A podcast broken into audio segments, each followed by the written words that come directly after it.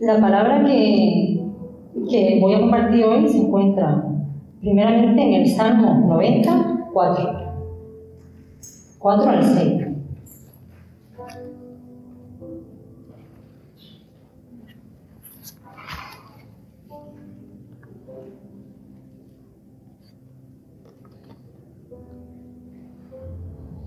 Salmo 90, 4 al 6. Dice, porque mil años delante de tus ojos son como el día de ayer que pasó, y como una de las vigilias de la noche. Los arrebatas como torrentes de agua, son como sueño, como la hierba que crece en la mañana. En la mañana florece y crece, y a la tarde es cortada y se seca. Y luego nos vamos a Santiago.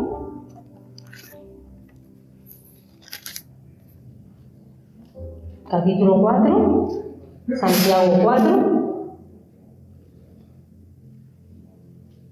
del 13 al 15.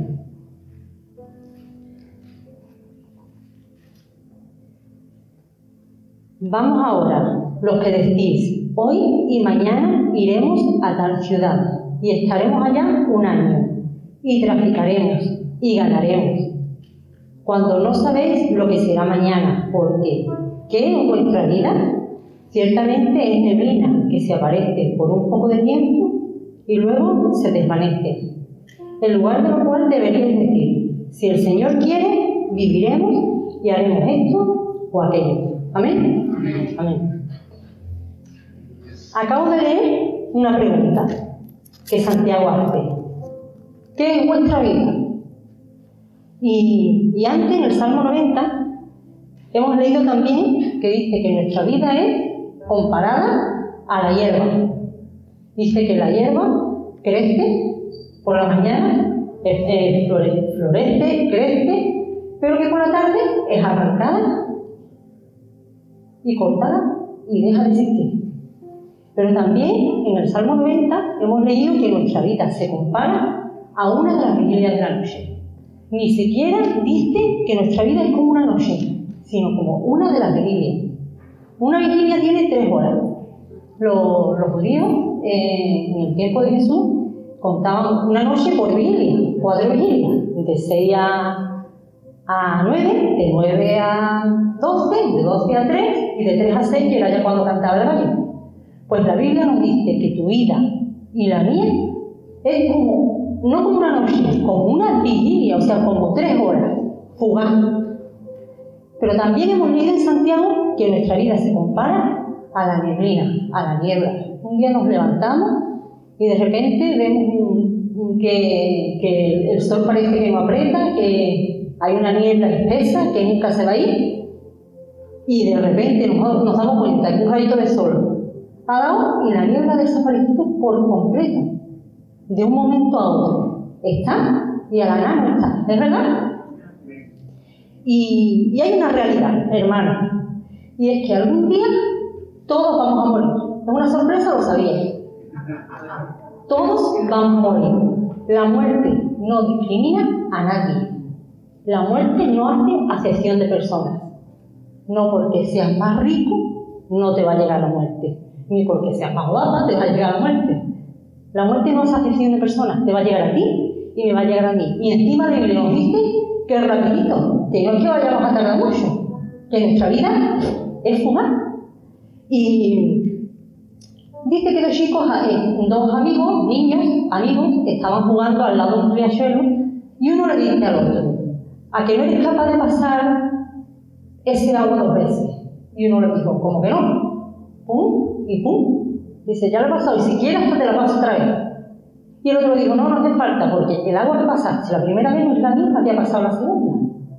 Y es que las horas que pasan no vuelven. Y los minutos que estamos pasando ahora ya no vuelven. Ya han pasado. ¿Sí? Y, y hay una frase típica que todos hemos dicho alguna vez. Y si nunca la has dicho, la vas a decir. Y es esa. Parece que fue ayer, ¿es verdad? ¿Lo hemos dicho alguna vez?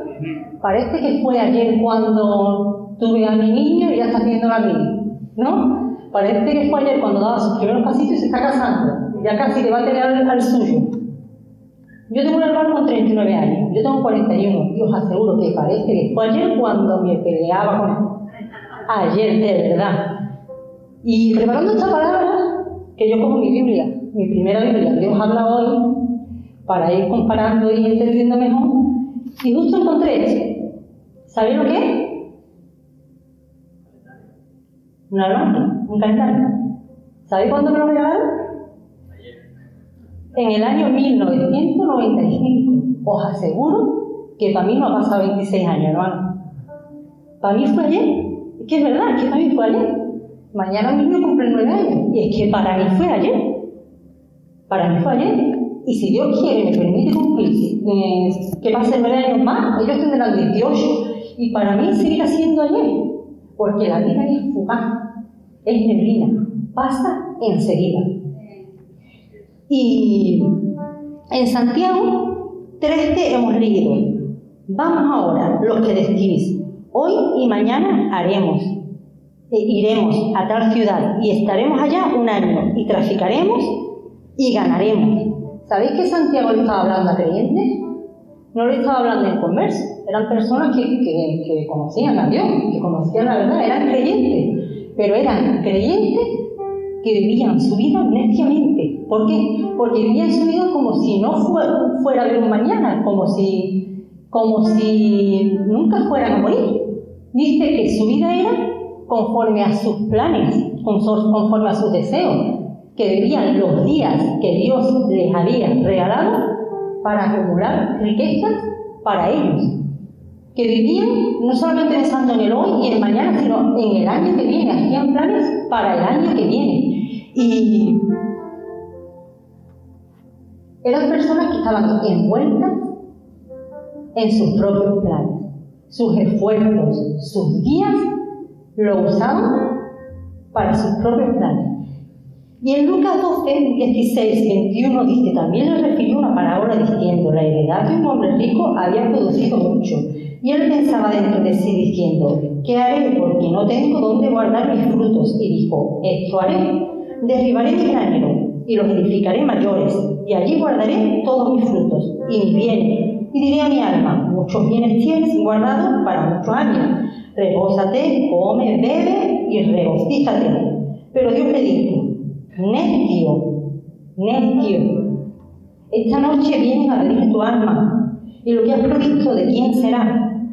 Así es el que hace para sí tesoros y no es rico para con Dios. Así es el que hace para sí tesoros y no es rico para con Dios. Quizás tú me podrías decir, Cristiano, nosotros ya llevamos muchos años de creyentes, sabemos que eh, hacer tesoros en la tierra, pues no sirve de nada, que al final no nos lo vamos a llevar, si eso no es nuevo. Pero mm, lo malo no es hacer tesoros terrenales, lo malo es que en cualquier plan de tu vida excluyas a Dios. Porque ser previsores no es malo. Si tienes un coche que se está cayendo pedazo y deseas uno nuevo, no está explicando, no es malo. Eso no es malo. Y si tienes un negocio y tú deseas que tu negocio prospere, eso no es malo. Pero sí es malo que tú vivas tu vida pensando que puedes incluir a Dios de tus planes.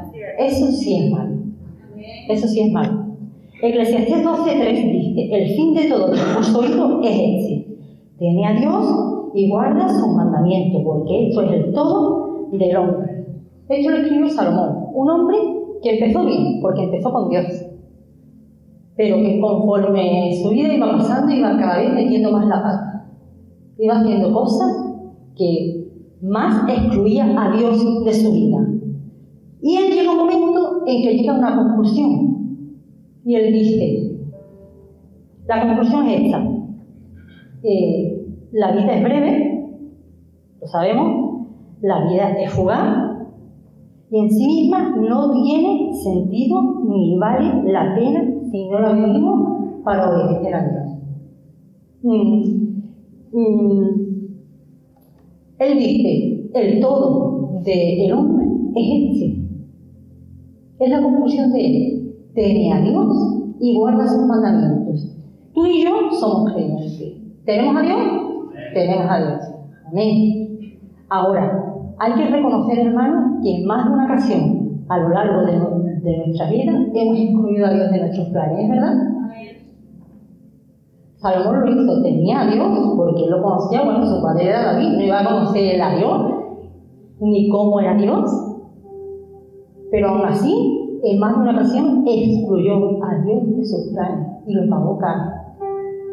Yo te animo en este día a que cada plan de tu vida lo hagas poniendo a Dios en tu vida. No lo excluyas. ¿Amén? Amén. Eh, una pregunta. ¿Cómo ves la vida? ¿Cómo ves tu vida? ¿Cómo ves tu vida? ¿Sabéis que hay personas que ven su vida de esta manera? Como un valle de lágrimas. Ven su vida como una lucha constante, una pena diaria.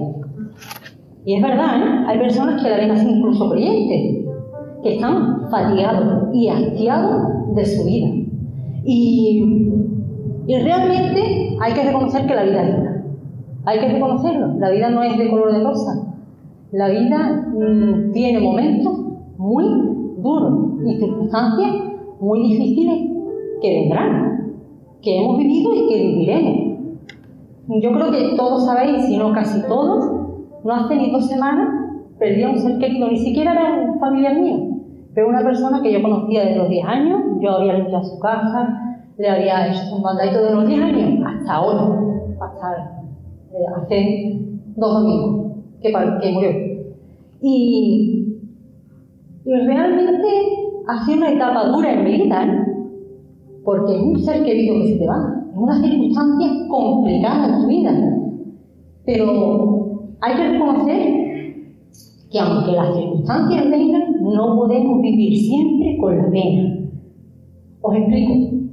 Yo llegué a mi casa después de ese día, después de, de haber entrado en casa de esa mujer, de intentar despertarla, de no poder, de tener que estar en el teléfono esperando a que me atendieran, después de tener una larga espera que vinieran los médicos, y luego ver cómo le hacían miles de cosas.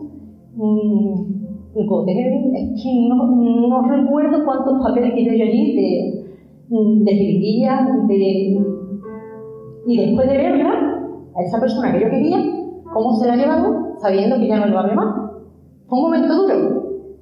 Y mi madre me dijo, Cristina, lo siento porque hayas tenido que vivir esto. Y yo dije, mamá, no, no lo sientas. No lo sientas porque la vida no es siempre de color rosa. Y vamos a tener que pasar circunstancias difíciles. Y es así, mi hermano. Y es así. Pero es que luego llegué a mi casa y mi niña, que aunque tiene un carácter fuerte, pero también es sensible algunas veces, me abrazó enseguida. Sabía lo que había pasado, me abrazó y me dijo, mamá, siento lo de Maloni.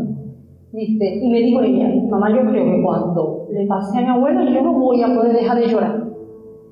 Y yo la cogí y la abracé y le dije, mira, Lorena, la vida no siempre es bonita.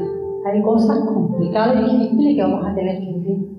Pero lo importante es que en cada circunstancia Dios esté contigo. Que tú sepas agarrarte fuerte a Dios y que tú sepas recomponerte en el Señor.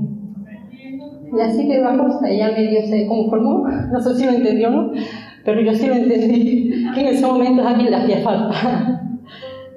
bueno, eh,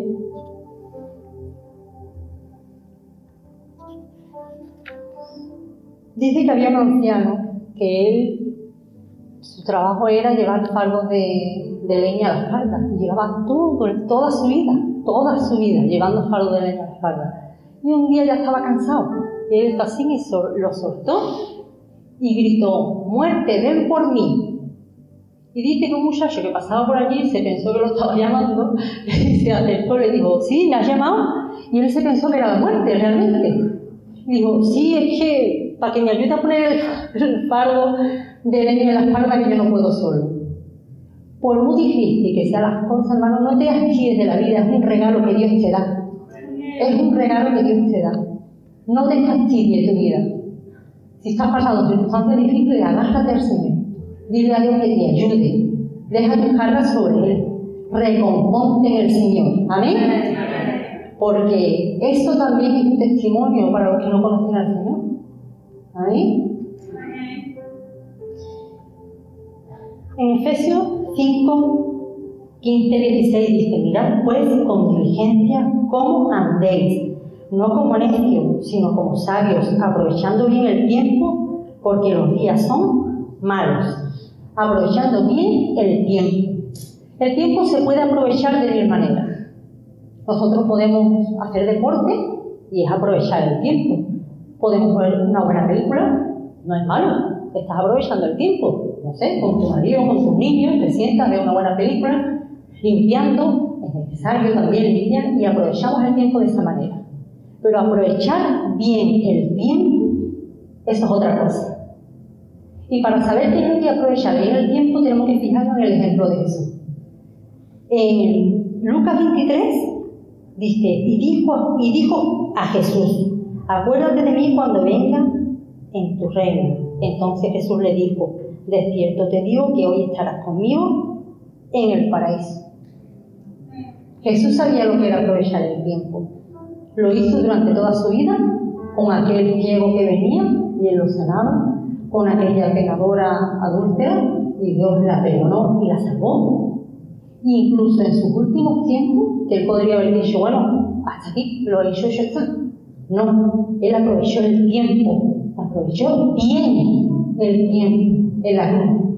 Sabía que había un hombre se estaba arrepintiendo de sus pecados y él aprovechó. Y él aprovechó para salvar. ¿Amén? Amén. Y, y ya terminando. La vida es corta. ¿Sí? Lo hemos aprendido, ¿no? La vida es como la hierba. Hoy estamos y mañana no estamos. La vida es como una vigilia. Tres horitas. La vida es termina. Aparece y en nada desaparece. Pero mientras hay vida hay esperanza. ¿Lo creéis? Y mientras tengamos vida, tenemos esperanza para que, si como Salomón estamos metiendo la pata en algo, dejando a Dios de lado, yo te animo que tomes la oportunidad que Dios te está dando en este día y, pongas a Dios en primer lugar. Amén. Y segundo, hay vida, hay esperanza para aquellas personas que no conocen al Señor. Hay esperanza para esas personas aún, pero aprovechémoslo, aprovechémoslo. Amén. Amén. Dice, he aquí ahora el tiempo aceptable, he aquí ahora el día de salvación. Hoy es día de salvación. Amén. Amén. Que el Señor les bendiga. Amén.